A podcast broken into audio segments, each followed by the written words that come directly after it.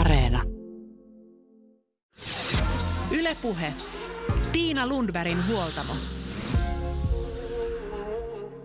Koti on turvasatama, jossa ladataan akkuja. Koti on myös paikka, jossa haaveillaan ja josta haaveillaan. Koti rakentuu muistoista ja ihmisistä, mutta myös seinistä ja sisustuksesta. Poikkeusaikana moni on viettänyt aikaansa kotona enemmän kuin koskaan ja kodin merkitys on korostunut.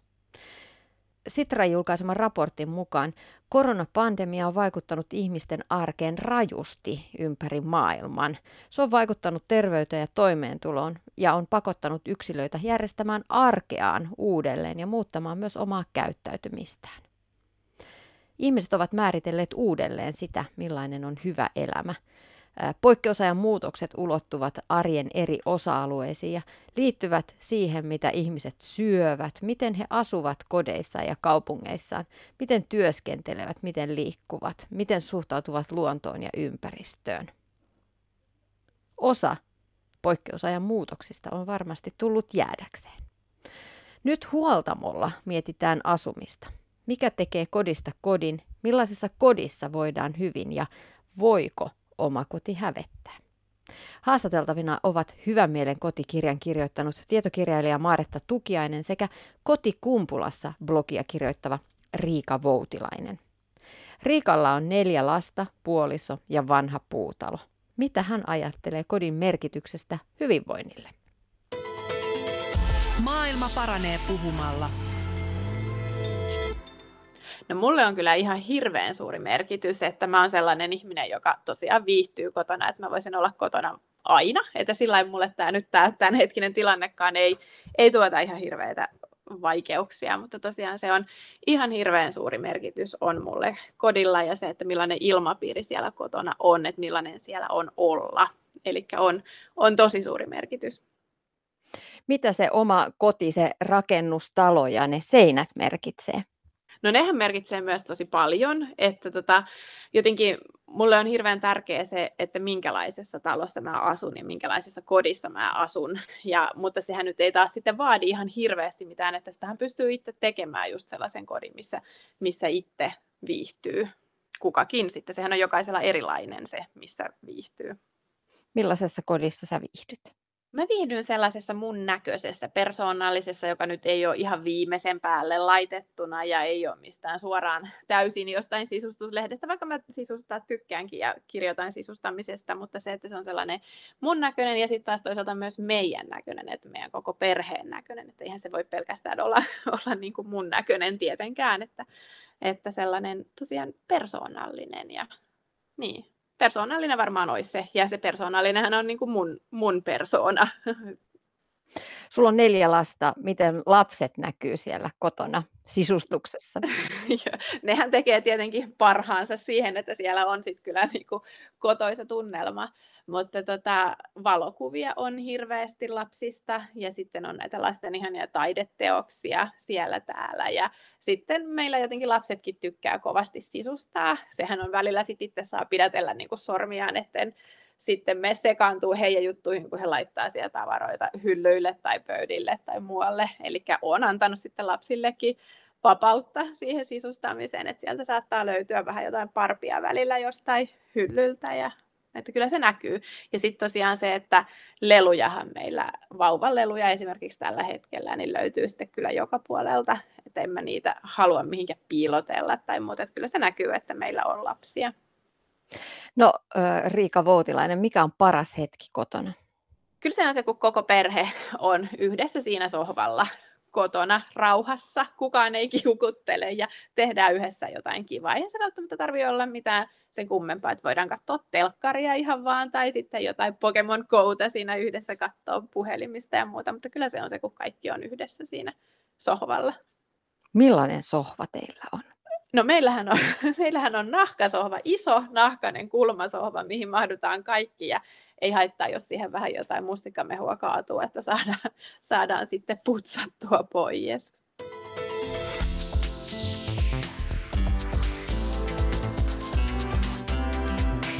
Yle Puhe. Näin totesi Koti Kumpulassa blogin Riika Voutilainen. Hänen juttusilleen palataan vielä ohjelman loppupuolella. Koti on hyvinvoinnin perusta, toteaa myös Maaretta Tukiainen, joka on kirjailija, puhuja, muutosvalmentaja ja sisustusarkkitehti. Jo sisustusarkkitehtuurin opintojensa aikana Maaretta kiinnostui asumisen psykologiasta. Ja nyt uutuuskirjassa Hyvän mielen koti hän pureutuu siihen, miten koti tukee merkityksellistä elämää ja hyvinvointia. Kirjassa pureudutaan kodin syvempään tarkoitukseen ja nostetaan esiin kolme näkökulmaa kodin muovaamiseen. Fyysiset, sosiaaliset ja psykologiset tarpeemme. Nyt otetaan yhteys Maarettan kanssa ja kysytään häneltä, mitä tarkoittaa asumisen psykologia. Yle Puhe. No se on sitä, että me ymmärrettäisiin, että asumiseen vaikuttaa tosi moni asia ja, ja osa niistä on nimenomaan psykologisia, eli meillä on valtavasti erilaisia tarpeita ja asuminen joko tyydyttää niitä tarpeita tai tukee niitä, tai sitten se voi olla niille niin kuin vastakkainen ja estää niitä toteutumasta. Eli sillä tavalla se, miten hyvin me voidaan, niin se on tosi paljon kiinni myös siitä, missä me ollaan, eli asutaan. Niin ja miten asutaan. Mulle tuli jotenkin mieleen KonMaritus tässä yhteydessä. Siinähän ideana on se, että vähennetään tavaran määrää ympärillä ja käydään jokainen esine läpi kysyen, tuoko tämä esine minulle iloa. Joo, ja siis toihan on yksi, yksi näkökulma siihen. Ja sitten kuitenkin meillä on paljon muitakin tarpeita kuin ilo. Meillä on niin kuin sellaisia tarpeita kuin vaikka turva, suoja ja, ja vaikkapa yhdessä oleminen. Ja itsemme ilmaiseminen. Nämä on kaikki meillä olevia psykologisia tarpeita. Näitä on itse asiassa tutkittu, että niitä on yli kuusikymmentä erilaista tarvetta, mitä meillä ihmisillä on. Ja ne on niin kuin samat meillä kaikilla, mutta ne on eri vahvuisia. Eli tavallaan jollakin voi olla hyvin voimakas itsensä ilmaisun tarve, joten se vaikuttaa ehkä siis siihen kotitilaankin, että kodin täytyy ensisijaisesti tukea sitä luomista ja itsensä ilmaisua. Ja sitten jollakin se voi olla taas nimenomaan se turva ja suoja, että se on tosi, tosi tärkeä ja lepo ja, ja palautuminen. Eli meillä on niin kuin valtavasti erilaisia meidän hyvinvointiin liittyviä asioita, jotka toteutuu meidän kodin kautta. Niin, sä kirjoitat kirjassasi Hyvän mielen koti, että nämä kotiin heijastamat psykologiset tarpeet voidaan jakaa viiteen osaan tosiaan. Arvo, turva, yksityisyys, yhteenkuuluvuus ja itseilmaisu ja elämäntapa. Miten arvot näkyy siinä omassa asumisen muodossa? Joo, tämä on tosi hyvä kysymys ja, ja monihan ei tule ajatelleeksi sitä, että ne näkyy ehkä, mutta se on siis tilan käytössä, mille asioille on varattu tilaa, eli sille, mikä on meille tärkeää. Tai sitten jos sitä ei ole ajateltu ollenkaan, niin kuin monesti ehkä mennään vaan sen pohjakaavan mukaan, että no kaikilla on niin kuin makuuhuone ja olohuone ja keittiö. Ei tarvi olla. Tässä kirjassakin on esimerkki tarina Kaisa Kärkkäisen joogastudiokodista, eli, eli kodin isoimmat, näyttävimmät huoneet ovatkin joogasaleja, eikä siellä ole mitään, siis mitään tavaroita, mitään kiinteitä huonekaluja. Ja näinkin voidaan tehdä. Sehän on sopimuskysymys, mihin se tila kotona käytetään. Eli arvot ö, näkyy siinä, millaisia asioita meillä on siellä kotona. Myöskin ne näkyy siinä, että jos me arvostetaan vaikka perinteitä tai perinnerakentamista, niin meillä on ehkä erityyppistä siellä. Me asutaan ehkä erityyppisessä talossa tai rakennuksessa. Meillä on, me, me, me ollaan tehty remontti niin, että me huomioidaan sitä vanhaa ja säilytetään sitä. Tai sitten jos meillä on tärkeää vaikka viihtyminen, niin meillä on iso viihdekeskus, joko koko olohuone on niin kuin elokuvateatteri, eli, eli silloin ne arvot sitten siellä, siellä tulee esiin. Eli kyllä ne valinnat, me, meidän koti on täynnä pieniä valintoja ja niiden seurauksia, se sisustus ja se interiööri, ja myös ihan jo ulkotilaa myöten, eli, eli onko meillä terassi makkaranpaistoon varten vai onko se, onko se just joku jumppapaikka tai onko, se, onko siellä niin kuin esikasvatukset meneillään jossain lasitetussa ää, tota niin, pikkurakennuksessa kevättä varten ja sitten sormet multaan. Eli ihan valtavasti erilaisia mahdollisuuksia. No toinen ää, tarve on turva. Joo.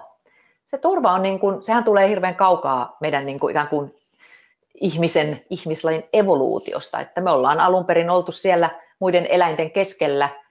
Ja siellä on ollut paljon uhkaavia tilanteita, eli me on tarvittu paikka, jossa me voimme levätä ja kerätä voimia turvassa. Ja sitten me ollaan rakennettu maja puuhun tai tehty joku teltan tapainen tai meillä on alun perin ollut joku kuoppa tai luola. Eli me on tarvittu se elpymistila. Ja tota, mä luulen, että me ehkä usko, niin kuin muistetaan nykyään niin paljon sitä, että, että se kodin täytyisi tuntua siltä, että me voidaan olla siellä turvassa. Ja tietenkin myös, että ne ihmiset siellä, jotka sinne tulee ja joita me päästetään sinne, että ne on meille turvallisia. Että meidän ei tarvitse jännittää tai ahdistua tai pelätä meidän turvallisuuden puolesta. Ja tämähän tietenkään ei kaikilla välttämättä aina koko ajan toteudu. Että se, se on niin kuin myös hyvä ymmärtää, kuinka paljon se stressaa ihmistä, jos se joutuu koko ajan miettimään tuollaista, että onko mä turvassa. Niin, ja nyt nimenomaan linkkinä tähän aikaan, kun meidän kotiin on tullut se työ niin vahvasti. Että tälläkin hetkellä, kun me tehdään näitä haastatteluja, niin me ollaan kotona. Onko meillä turvallinen olo? Ja sitten toisaalta, että jos siellä työelämässä on asioita, jotka ei ole ihan kunnossa, niin nythän ne tulee kotiin asti, eli sinne sun omaan turvasatamaasi.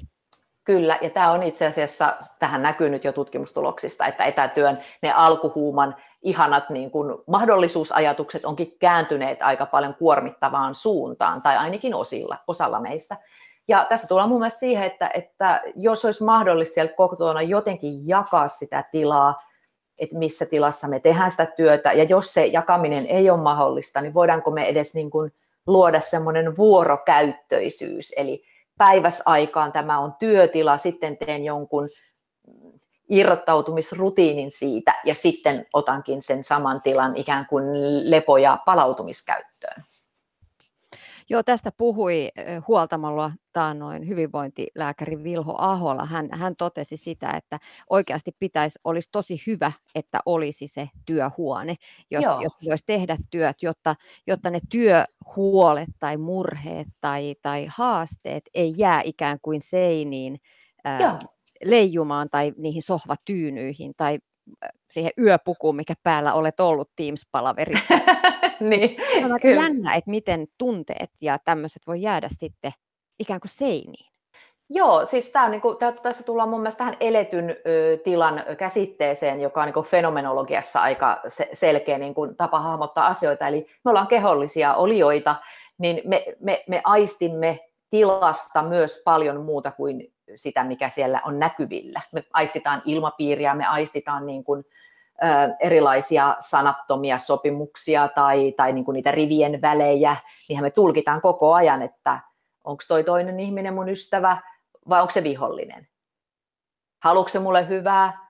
Jos se haluaa hyvää, onko sillä voimaa niin kuin edistää mun asioita vai ei? Ja nämä kaikki vaikuttaa myös noissa sosiaalisissa tilanteissa, joissa me nyt sitten voidaan, vähän kuormitutaan enemmän kuin me ruudun välityksellä yritetään näitä analyysejä samaan aikaan tehdä, kun me vedetään jotain räppiä siellä sitten ja esitellään PowerPointteja. Että onhan se, sehän on tosi kuormittavaa. Miten sitten etätyöt tehdään hyvä, hyvän mielen kodissa? No mä sanoisin, että tässä varmaan se, se tota niin, paras asiantuntija on jokainen sen etätyöntekijä itse siinä mielessä, että me ollaan erilaisia. Ja olisi hyvä, että pysähtyisi kuuntelemaan, että mitä mä tarviin, että mä pystyn tekemään mun työni hyvällä mielellä. Ja just jonkinlainen oma tila ainakin, niin kuin, ja sitten se turvan tunne siitä, että kukaan ei keskeytä mua silloin, kun mulla on se tärkeä palaveri menossa. Että tota, se on, se on yllättävän niin kuin olennainen ö, niin kuin jotenkin komponentti siinä. Ja sitten tietysti se tauottaminen, että voidaanko me työpaikalla sopia, että ei voi vetää putkeen niin kuin koko kalenteria koko päivän ajalle täyteen Teams-palavereja, koska me pitää välillä syödäkin ja ehkä käydä sitten välillä, voitaisiko me sopia sitten ulos vaikka kävelypalavereita, näitähän on sitten monet ryhtynyt viljelemään, eli, eli on monia tapoja tauottaa ja, ja nyt kun alkaa kohta kesä tulee lähemmäksi, niin mä luulen, että ulkona sitten varmaan useampikin palaveri tehdään etänä. No jos mennään vielä ja puhutaan vielä näistä kotiin heijastuvista psykologista tarpeista, niin yhteenkuuluvuus on Joo. yksi vahva tarve. Niin, perheet Joo. elävät kodeissa, mutta miten muuten yhteenkuuluvuus kuuluu siihen tai näkyy? No kyllä, mehän, mehän vaalitaan rikastavia ihmissuhteita ja jos ajatellaan positiivisen psykologian tutkimus sitä tulosta, niin siellä on paljon puhuttu siitä, että nimenomaan rikastavien ihmissuhteiden vaaliminen tuo meille hyvää mieltä ja oloa. Ja nyt se on tietysti ollut oikein kovasti koetuksella, kun meitä on rajoitettu tässä. Eli joka tapauksessa semmoisia tiloja, joissa me voidaan olla yhdessä muiden kanssa. Onko se yhteisö, yhdessä oleminen nyt sitten vaikka ruokailua yhdessä? Useimmiten on, jos me kutsutaan vieraat kylään. Onko se sitten jotain tekemistä yhdessä? Sehän voi olla jotkut talkoot, vaikka pihatalkoot, tai se voi olla jonkin sarjan katsominen yhdessä, tai että meillä on lukupiiri, tai joku askartelupiiri. Et on, nykyään on hirveästi tämmöisiä niin kuin toiminnallisia, kombuchaa tehdään yhdessä, ja mitä, mitä, mitä se onkaan. Eli sellaiselle me tarvitaan tilaa. Ja tietysti kaikissa kodeissa ei ole paljon neliöitä, joten silloin ne, ne tilat sitten on ehkä jossain kolmansissa paikoissa, julkisissa paikoissa tai kerhohuoneissa tai mitä siellä taloyhtiössä saattaa olla tai niin kuin näin. Kylätila. Tapanilassa on kylätila, niin pakko mainostaa, että, että se voi olla niin kuin joku yhdessä vaalittu tila sitten, jossa voi, josta voi vuokrata tilaa tai jonne voi mennä. Mutta Suomesta on vähän vähentynyt tämmöinen äh, kyläilykulttuuri, joka on ollut aiemmin voimissaan, että on käyty kyläilemässä tuosta noin vaan toisten luona, mutta se on, se on häviävä äh, tota, tapa, että ei voi mennä ilmoittamatta toisten oven taakse äh, koputtelemaan, että täältä tultaisiin iltakahville.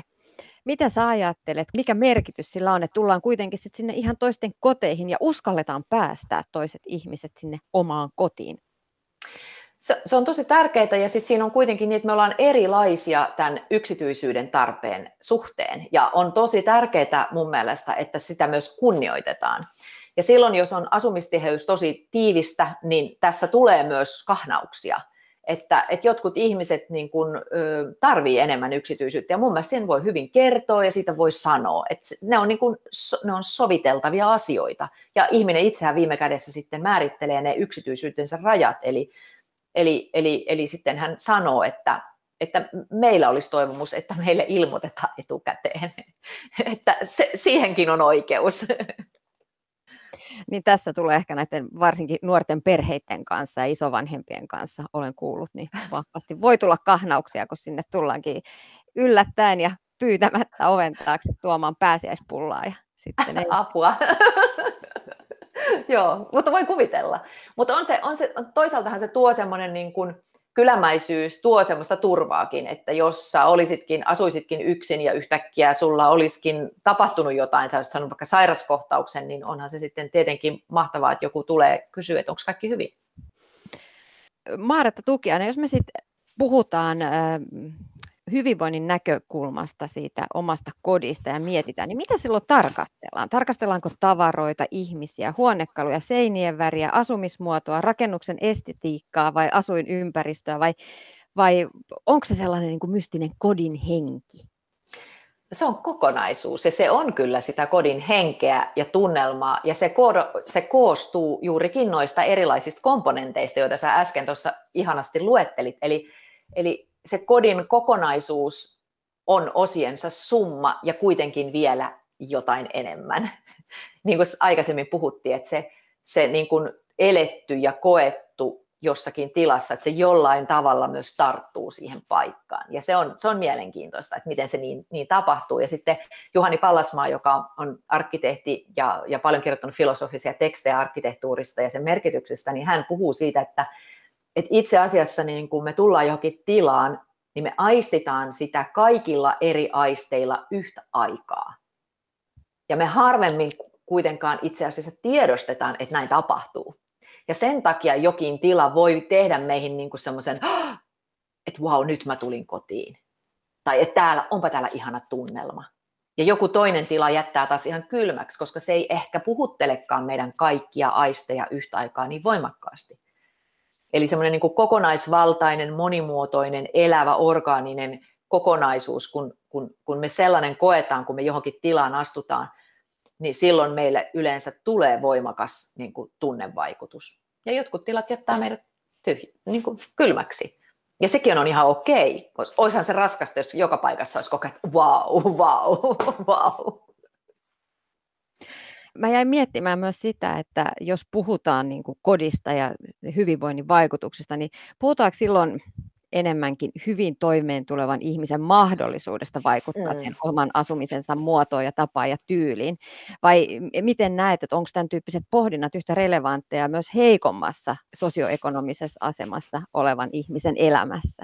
Mun mielestä ehdottomasti tämä kirja on niin kuin suunnattu kaikille, ja mä, mä nimenomaan toivoisin, että ihan siihen katsomatta, minkä kokoisessa asunnossa asut, oli oma tai vuokralla tai väliaikainen tai asut kaverin nurkissa, mikä tahansa, että sielläkin sä pysähtyisit pohtii, että mitä sä tarvitsisit näissä reunaehdoissa ollessasi, että sä voisit hyvin. Ja se voi joskus olla vain joku ihan pieni paikka, pieni osa vaikka, joku pöydällä oleva asetelma, joka tuo sulle sen vaikka mielen rauhan, vaikka sä olisit niin kuin pitkään jonkun, jostain syystä, niin kuin, että sulla ei ole omaa paikkaa tai omaa kotia. Eli, eli kyllä se niin kuin, rauha voi löytyä, tai mitä se onkaan se, mitä sä tarvitset, se turva, se lepääminen, se palautuminen, niin, niin se voi löytyä hyvinkin monenlaisesta paikasta.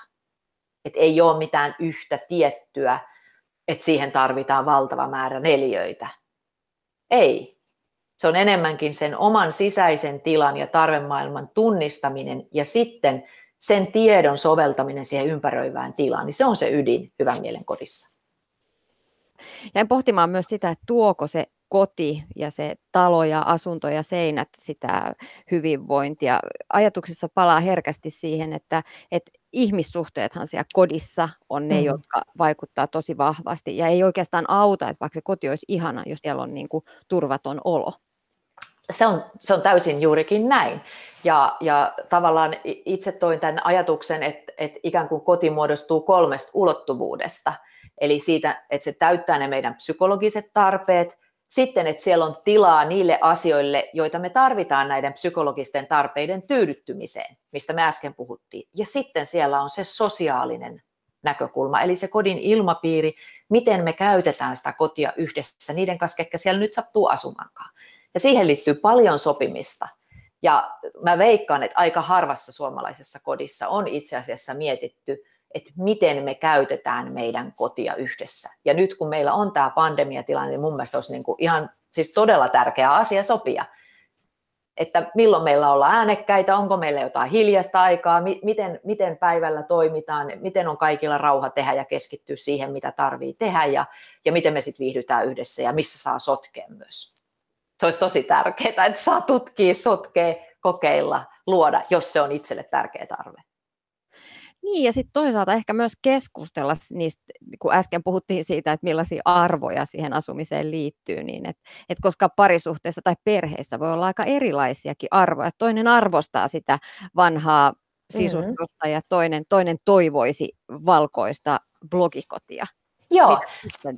Joo, silloin, silloin kyllä täytyy keskustella ja, ja voi olla, että siitä löytyy, sit kun vähän niin kuin sitä pintaa rapsutetaan, niin sieltä varmaan sit löytyy ne jotkut yhteiset asiat, jotka onkin molemmille merkityksellisiä. Ja sitten mietitään, että millä tavalla, onko vaikka osa kodista tietynlaista ja osa toisenlaista, koska ö, tarvitseeko kaiken olla samannäköistä? Ei mun mielestä. Sehän moninaisuus, variaatio, diversiteetti, tutkimustenkin mukaan niin kuin ympäristö, joka on monimuotoinen, on niin kuin hyvinvoinnille niin kuin rakentavampi ja tukevampi kuin hyvin monotoninen, keskenään samankaltainen tila.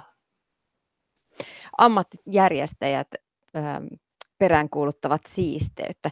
Kuinka paljon sitten tällainen kuin kaaos voi aiheuttaa pahaa oloa? Et, et ikään kuin elämänhallintakin on kateissa, kun, kun se koti on ihan sotkunen. Tämä on, tämä on ihan älyttömän kiinnostava kysymys, koska tuon järjestyksen tarpeen suhteen me ihmiset ollaan erilaisia. Ja tota, mä en ole itse siisti ihminen, en siis, en ole. Mä tykkään harmoniasta ja kauneudesta, mutta mä, en, mä, mä vihaan siivoamista ja järjestämistä. Ja mulla oli tosi mielenkiintoinen keskustelu just tällä viikolla, kun mulla oli vieraana podissa tämmöinen kaunis järjestyspodin ja Home Via Laura blogin pitäjä, joka on Laura Tirkkonen, joka on oikeasti ihana niin kuin tähän järjestykseen niin kuin perehtynyt ihminen. Ja sit sano, hän sanoi, että se tuo hänelle hirveästi mielen rauhaa. Ja sitten, että et jos, jos stressaa, niin ensimmäinen asia on ryhtyä järjestää.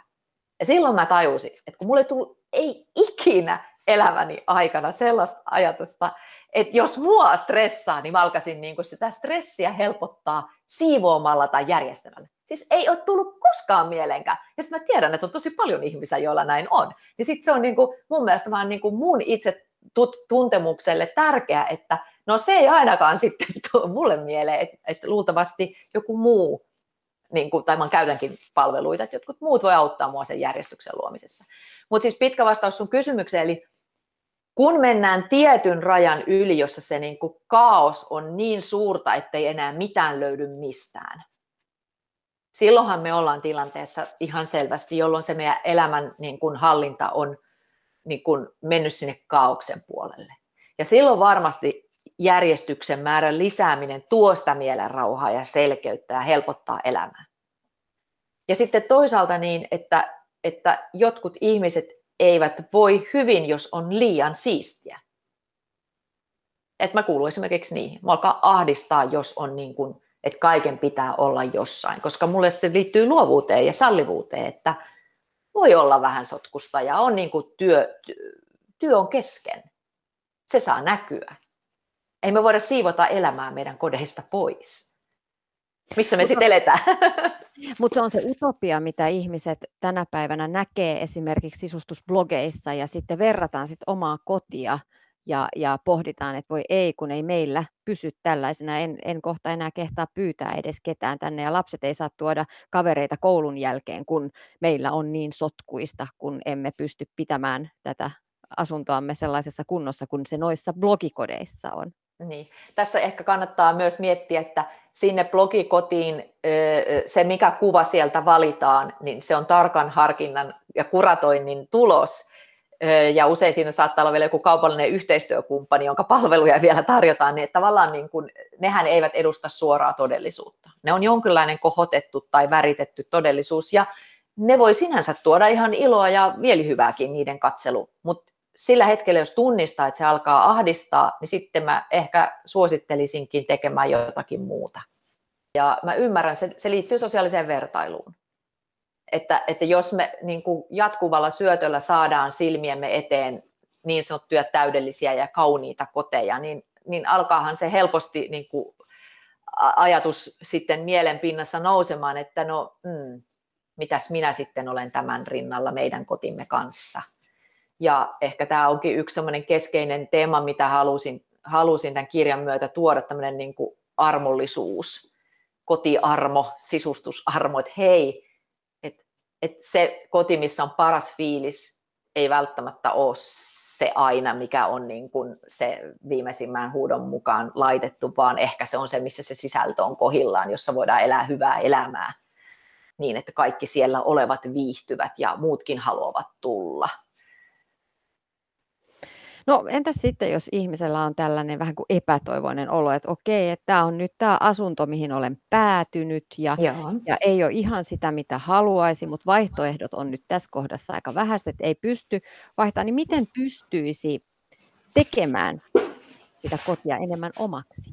Joo, no ensin tosiaan tämä tarpeiden pohtiminen, eli mitä tarvitsen voidakseni hyvin, että kysyisi tämän kysymyksen ja sitten ihan konkreettinen, että mille asioille tarvitaan tilaa. Eli, eli lähtisi niin kuin tutkimaan sitä ö, olemassa olevia neliöitä ja, ja niin kuin pintoja, seinäpintoja, eli myöskin kuutioita ö, ö, siitä näkökulmasta, että, että mitä kun, kun nyt tarvitsen näitä asioita, vaikkapa, mikä se nyt on, vaikka orkideoiden kasvatus, että se on mun hyvinvoinnille tosi tärkeää ja se on mun rakas harrastus, niin mä lähden niin kuin siitä nyt liikkeelle, että missä on, missä on se paikka näille orkideoille, koska se on oikeasti silloin sun hyvinvointiin tosi, tosi paljon vaikuttava asia. Ja, tota, ja sitten lähtee niinku sitä tilaa jakamaan sitä kautta. Ja, ja tietysti tunnelmaahan vaikuttaa tosi paljon esimerkiksi värimaailma, materiaalimaailma, muodot, sitten myös maut ja tuoksut ja äänimaailma. Eli lähtisi sitten tekemään semmoista tunnelman tuunausta, sanotaanko näin, sellaiseksi, että, että, että se, se olisi sellaista tunnelmaa tukeva, jota itse niin kuin mielellään siellä kotona haluaisi nauttia. Että onko se sitten rauhallinen vai onko se energisoiva vai onko se leppoisa vai pelkistetty, niin sinä tiedät. Eli tavallaan niin kuin lähtisi siihen liikkeelle ja rohkeasti vaan kokeilemaan ja tutkimaan, että pienillä muutoksilla pystyy saamaan yllättävän isoja niin kuin, ikään kuin vaikutuksia siihen tilan tunnelmaan. Ja, ja nämä on ne keinot, eli eri aistien puhuttelu. Niin, Maaretta Tukiainen, mitäs kysymyksiä sit kannattaisi pohtia, jos haluaisi omalta kohdaltaan miettiä sitä oman asumisen merkitystä? Aika moni, moni toteaa varmaan, että tässä on nyt vähän niin kuin ajelehtinut hmm. asunnosta toiseen, kodista toiseen, ilman sen suurempaa niin kuin linjaa tai, tai ajatusta sillä asialla. Hmm. No jos ajatellaan, no mer- puhutaan merkityksestä vielä hetki, hetken päästä lisää, mutta mä sanoisin yhden asian, mikä vaikuttaa tosi paljon asumisen niin kun, ja arjen sujuvuuteen, ja se on sijainti. Si- sijainti sillä tavalla, että se on arjen logistiikan kannalta mahdollisimman helppo, eli julkista liikennettä ja, ja niin kun saavutettavuutta ja palvelut, tärkeät palvelut ja paikat jotenkin niin kun, puhutaan viidentoista minuutin kaupungista, että tämä on tämmöinen tulevaisuuden kaupunkivisio Helsingilläkin, että, että niin kuin kävelymatkan päässä olisi kaikki tarpeellinen joka puolella kaupungin eri paikkoja. Eli, eli tämähän on aika kunnianhimoinen tavoite, mutta, mutta se on varmaan ihan mahdollinen, kun, kaup, niin kun asumistiiviys vielä lisääntyy esimerkiksi pääkaupunkiseudulla. Mun mielestä tärkeää on just se, että miten se tukee sitä omaa arvomaailmaa, millä tavalla se kestää aikaa. Sitten tämä, että mitkä niin kuin vaikka esineet sisältää mulle tärkeitä muistoja tai tällaisia muita asioita, jotka niistä tulee mieleen. Eli, eli niin kuin myös, että miettisi sitä esineistöä tämmöisellä niin kuin, jotenkin kestävämmällä kannalla ja, ja sitten toki myös se, että, että siellä ei olisi mitään turhaa, että sitten ne asiat, joista emme saa mielihyvää, joka ei tue meidän hyvinvointia, me voidaan luopua. Eli siinä tullaan tähän KonMari-tekniikkaan sitten, tai mitä se kelläkin on, minimalismia. Äsken puhuttiin jo, Maaretta Tukiainen, tästä vallitsevasta tilanteesta, korona-ajasta. Me koronan myötä ollaan siirrytty olemaan kodissa enemmän kuin koskaan. Mullakin tällä hetkellä täällä kaksi etäkoululaista plus yksi mies, joka tekee työtään, kokoustaa omia, omia kokouksiaan toisessa huoneessa. Mikä sinun, sun näkökulmastasi on mielenkiintoista ja asioita, joita haluaisit nostaa esiin tästä ajasta ja kodin merkityksestä? No, mun mielestä se on hyvä asia, että varmaan aika moni, joka ei olisi aikaisemmin juurikaan pohtinut kotitilan merkitystä omalle hyvinvoinnille, on sitä nyt tehnyt. Eli tämä on niin kuin jotenkin positiivinen asia. Ja nythän on uutisissa paljon kerrottu siitä, että aika monet ovat myöskin jollain tavalla ryhtyneet muovaamaan sitä til- kotitilaa, eli, eli, eli asumisen palveluita ja, ja erilaisia niin kuin sisustus- ja remontointitarvikkeita, on, niiden kysyntä on noussut. Eli se on tavallaan tuo mulle tämmöisen niin kuin positiivisen fiiliksen siitä, että ehkä me ollaan haluttukin muovata sitä sisätilaa, missä me nyt ollaan, niin enemmän meidän oloiseksi tai kiinnitetty siihen, pysähdytty sitä pohtimaan. Eli se on hyvä asia. Mä nostaisin nämä pelisääntöjen merkityksen niin kuin isosti esiin ja sitten tietenkin tämän tulevan ihanan kesäkauden, eli kuinka paljon me voidaan muuttaa sinne ulkotilaan. Asuttiin me sitten millaisessa paikassa tahansa. Yhden tutkimuksen mukaan jokaisella suomalaisella on seitsemänsataa metriä kotiovelta metsään. Musta on ihan mahtava asia. Ja aika monella on lähe, jossain lähellä jotain vettäkin. Eli nämä niin kuin meidän luonnon luontaiset elvyttävät ominaisuudet on meidän kaikkien saavutettavissa. Ja meillä on joka miehen oikeudet, joka ihmisen oikeudet, me voidaan myös hyödyntää niitä. Ihan mahtava niin kuin, ikään kuin tämmöinen helmi-asia meille jokaisella olemassa, jota voidaan käyttää sitten oman hyvinvointimme tukemiseen, varsinkin kun ei tarvitse palella pakkasessa. Mutta lähtökohta siihen, että jos lähtee miettimään sitä oman kodin merkitystä ja sitä, että miten voisi parantaa sitä nimenomaan hyvinvointia omassa kodissa, on nimenomaan se, että kysy itseltäsi, mitä tarvitsen voidakseni hyvin. Mitä sitten, jos siellä on monta erilaista tarvetta siellä kotona? Se on hyvä, koska kotihan taipuu moneen, ei se ole, ei se ole mikään yksi. Ja siitä tulee ihana keskustelu niin kuin perheenjäsenten kesken. Että jos lähdetään niin kuin tyhjältä pöydältä miettimään, että minkälaisia tarpeita meillä on, sitten laitetaan ne, vaikka, tehdään vaikka mindmappia tai tai tehdä joku yhteinen moodboard tai aarrekartta, niin sehän on siis tosi semmoinen niin kuin yhdistävä tekijä myös, että okei, ja, ja jos, me, jos me ollaan kaikki sitä mieltä, että toi, me voitaisiin ihan hyvin tuohon varastoon rakentaa joku yksi, joku niin kuin tila, joka on toiminnallinen, että me voidaan luopua. Mä oon kuullut myös, että jotkut ihmiset on luopunut tänä aikana vaikkapa niiden saunasta. Että jos ne ei käytä saunaa, niin siitä onkin tehty työhuone tai harrastehuone. Eli niin kuin luovuus myös kunniaan voi niin kuin soveltaa. Maaretta Tukiainen, mitkä asiat sun omassa kodissasi tuo tunnelmaa ja merkitystä? Elävä tuli vanhassa kaakeliuunissa, koirat nukkumassa lampaantaljalla, elävät kasvit ja kukat, niitä on paljon, ne on tosi tärkeitä. Ostan leikkokukkia ja sitten on viherkasveja. Ja sitten oma tila, että tulee valoa, niin kuin jokaisesta, ikään kuin tulee paljon luonnonvaloa ikkunoista ja sitten on sitä rauhaa. Eli rauhakirjoittamiseen, keskittymiseen. Meillä molemmilla oman luovaan työhön rauhani kumppanin kanssa, niin se on tosi, tosi tärkeä ja siitä se oikeastaan sitten muodostuu. Nyt odotan vain, että pääsis puutarhaan ja saisin selville, että onko magnolia puu selvinnyt hengissä tästä aika kovasta talvesta. Sisustuslehdissä esitellään usein koteja seinien tai sohvan väri tai merkki edellä. Miten sun mielestä meidän pitäisi katsoa omia kotejamme? Ehkä semmoisilla lempeillä silmälaseilla. Että ehkä ehkä niin kuin, ainakin se semmoinen merkki, merkkilähtöisyys on niin kuin ehkä semmoinen itselle vieras asia, vaikka mä ymmärrän myös hyvän muotoilun merkityksen siitä esteettisestä ja myös kestävästä näkökulmasta, että usein laadukas jokin sisustusesine tai huonekalu kestää myös aikaa. Eli sillä tavalla se voi olla niin kuin myös hyvin, hyvin ajaton ja kestävä ratkaisu ihan niin kuin ilmastonmuutoksenkin näkökulmasta ja, ja kulutus, kulutuskriittisesti ajateltuna.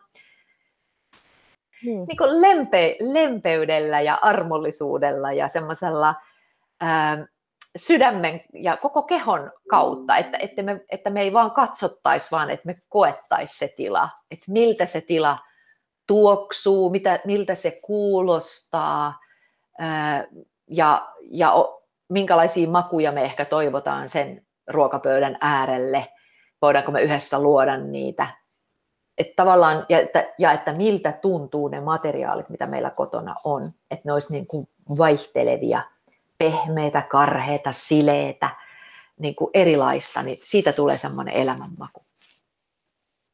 Ja sitten jos onnistuu tällaiseen kompon luomaan sinne omaan kotiin, niin miten se vaikuttaa sitten ihmisen mieleen? Hmm.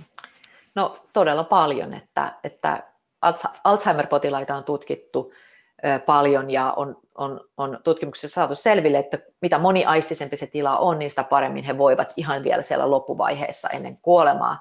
Ja ö, kyllä tämä sama pätee myös meihin terveisiinkin ihmisiin, että, että kun se tila on monimuotoinen, ylipäätään diversiteettiajatus myös kotona, ettei se olisi niin kuin kliininen ja jotenkin pakotettu, vaan että se niin kuin tukisi hyvää elämää, sellaista arkea, että se olisi niin kuin meidän näköistä, niin silloin, ja oloista ja tuntuista, niin silloin meillä on varmasti hyvä olla. Yle Puhe. Tiina Lundvärin huoltamo.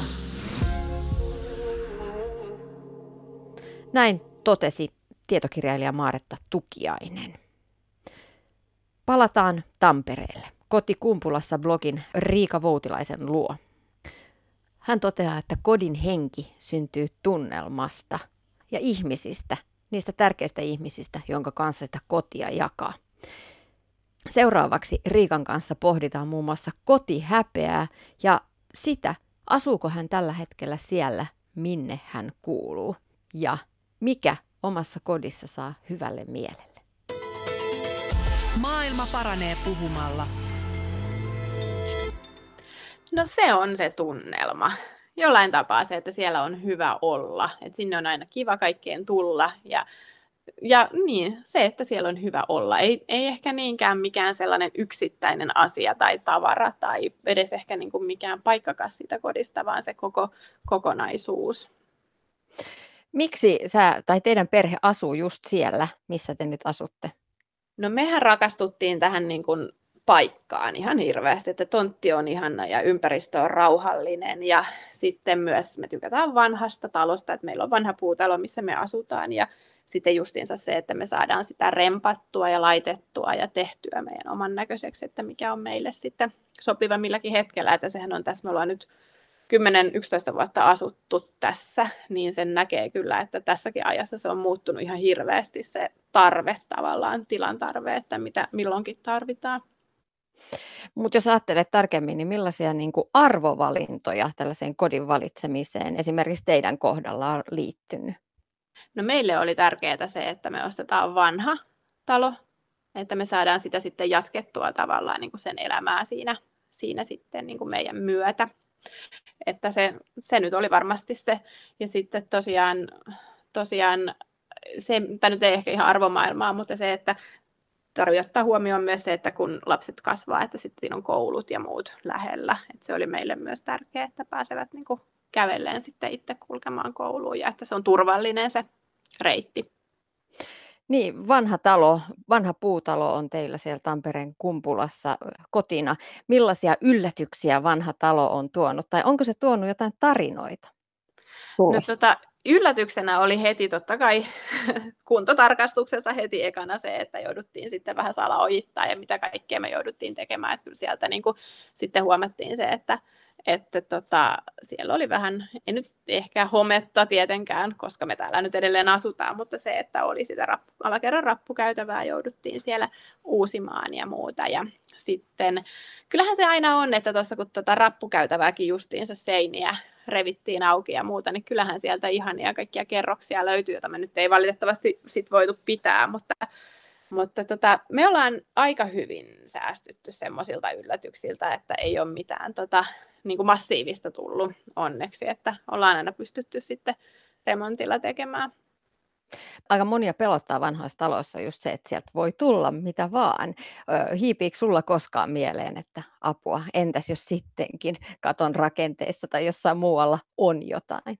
No kyllä se itse asiassa on, että nyt me ollaan justiinsa tässä sitten mietitty, että pitäisikö meidän, meillä on kylmä vintti tuossa, että vähän korottaa kattoa ja ottaa sitä vinttiä käyttöön sitten, niin kyllä se pelottaa joo, että mitä sieltä sitten paljastuu, kun me sitä ruvetaan, tai jos me sitä ruvetaan tekemään, että, että kyllä, joo, kyllä se aina käy mielessä. Ja sitten kun nytkin mun mielestä meillä on jo sitten se aika siitä kaupasta mennyt umpeen, että nyt sitten se olisi kaikki sitten meidän omasta, että ei enää mikään sitä korvaa, jos sieltä jotain löytyy, niin... Niin, niin kyllä se vähän jännittää, joo. Mutta silti vanhan talon lumo kuitenkin pitää puolensa. Mitä sä ajattelet, mikä siinä on nimenomaan tällaisessa vanhassa, joka, joka sitten niin kuin viehättää?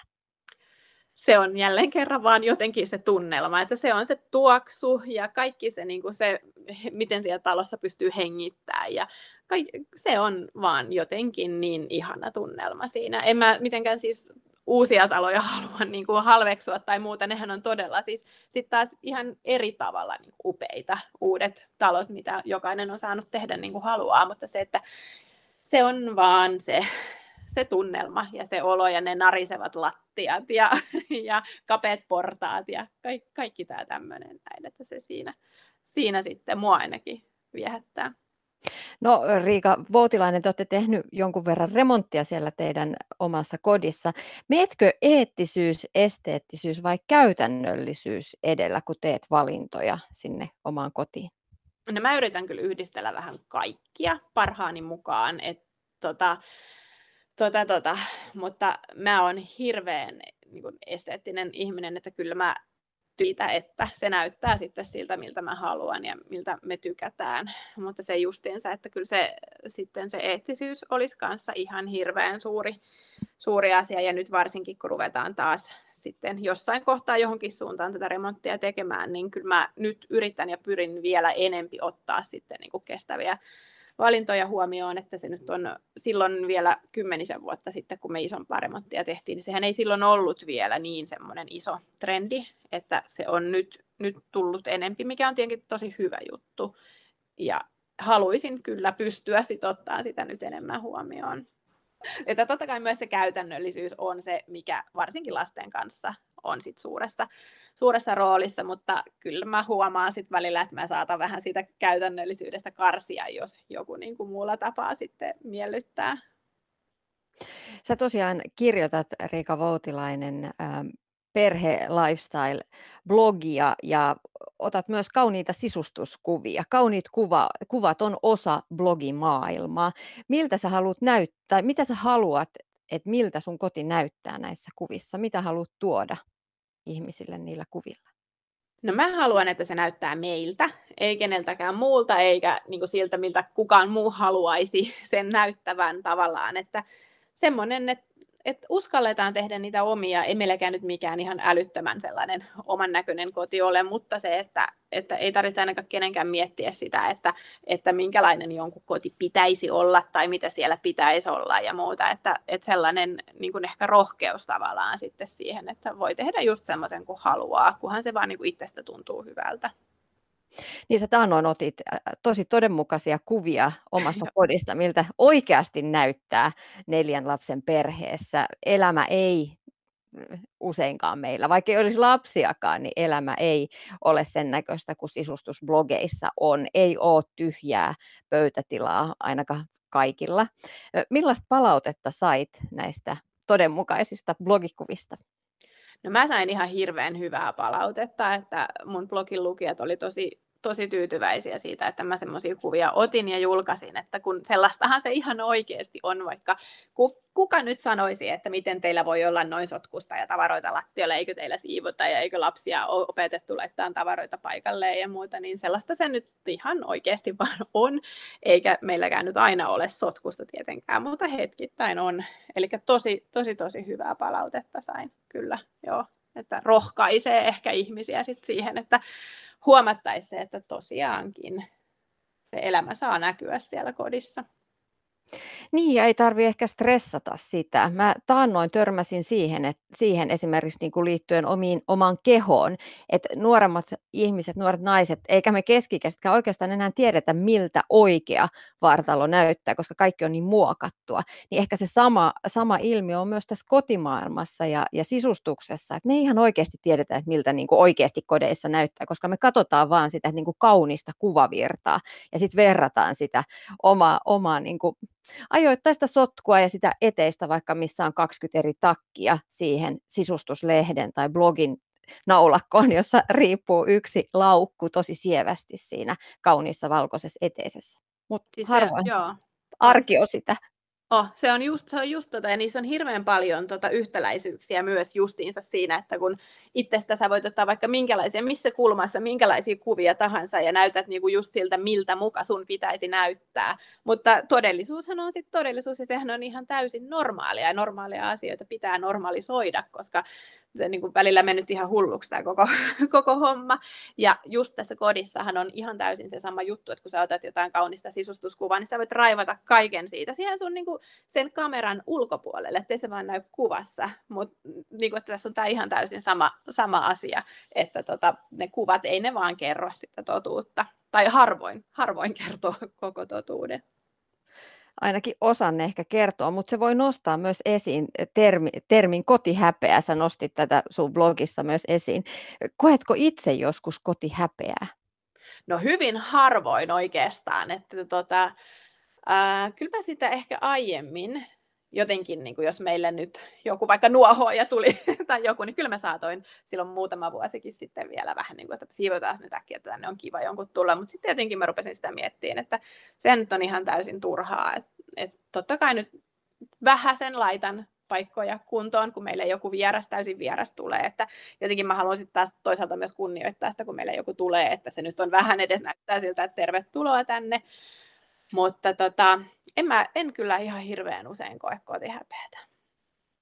Nousiko sitten keskusteluun sen sun kirjoituksen jälkeen ö, muiden ihmisten kanssa se, että tämmönen, tämmöinenkin ilmiö on olemassa kuin kotihäpeä?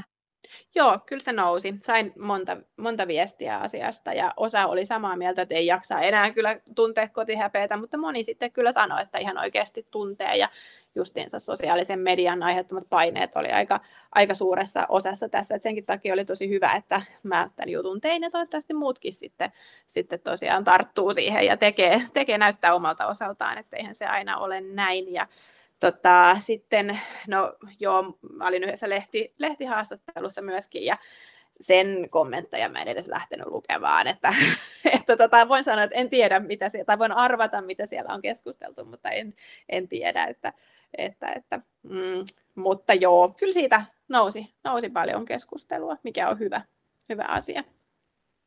Mä itse tunnistan tämän kotihäpeän siitä, siitä kun tuota, lapset alkoi olla siinä iässä, että he rupesivat ottaa jotain kuvia omille sometileilleen.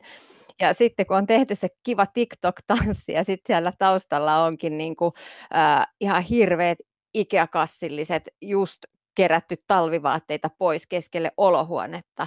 Ja sitten niinku kauhuissani siinä ajattelin, että mitä kaikki ihmiset ajattelee, että näyttääkö meillä tältä, kun lapsi iloisena tekee TikTok-tanssissa siinä niinku täydellisen kaaoksen edessä.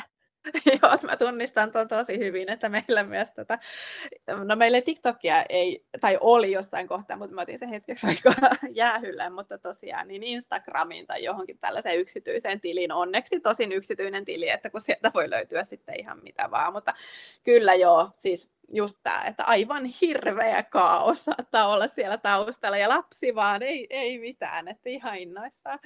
Kyllä, tunnistan. Mutta silti mä en ehkä sitä jotenkin niin kuin osannut hävetä, että mua lähinnä vaan naurattaa, että voi apua, että, että eikö se yhtään kattonut missä se, mutta toisaalta mitäpä sillä nyt sitten, niin sellaista se on.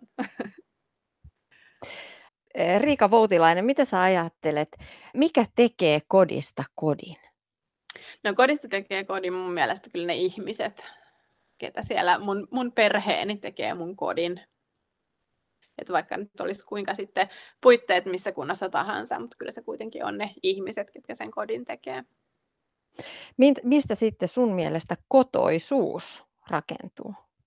Kotoisuus rakentuu ehkä niistä omista valinnoista ja siitä, että siitä on tehty oman näköinen koti. Että tehty just sellaisia valintoja, mitkä, mitkä itsestä tuntuu hyvältä ja omasta perheestä tuntuu ja mitkä toimii niin kuin sillä kyseisellä perheellä.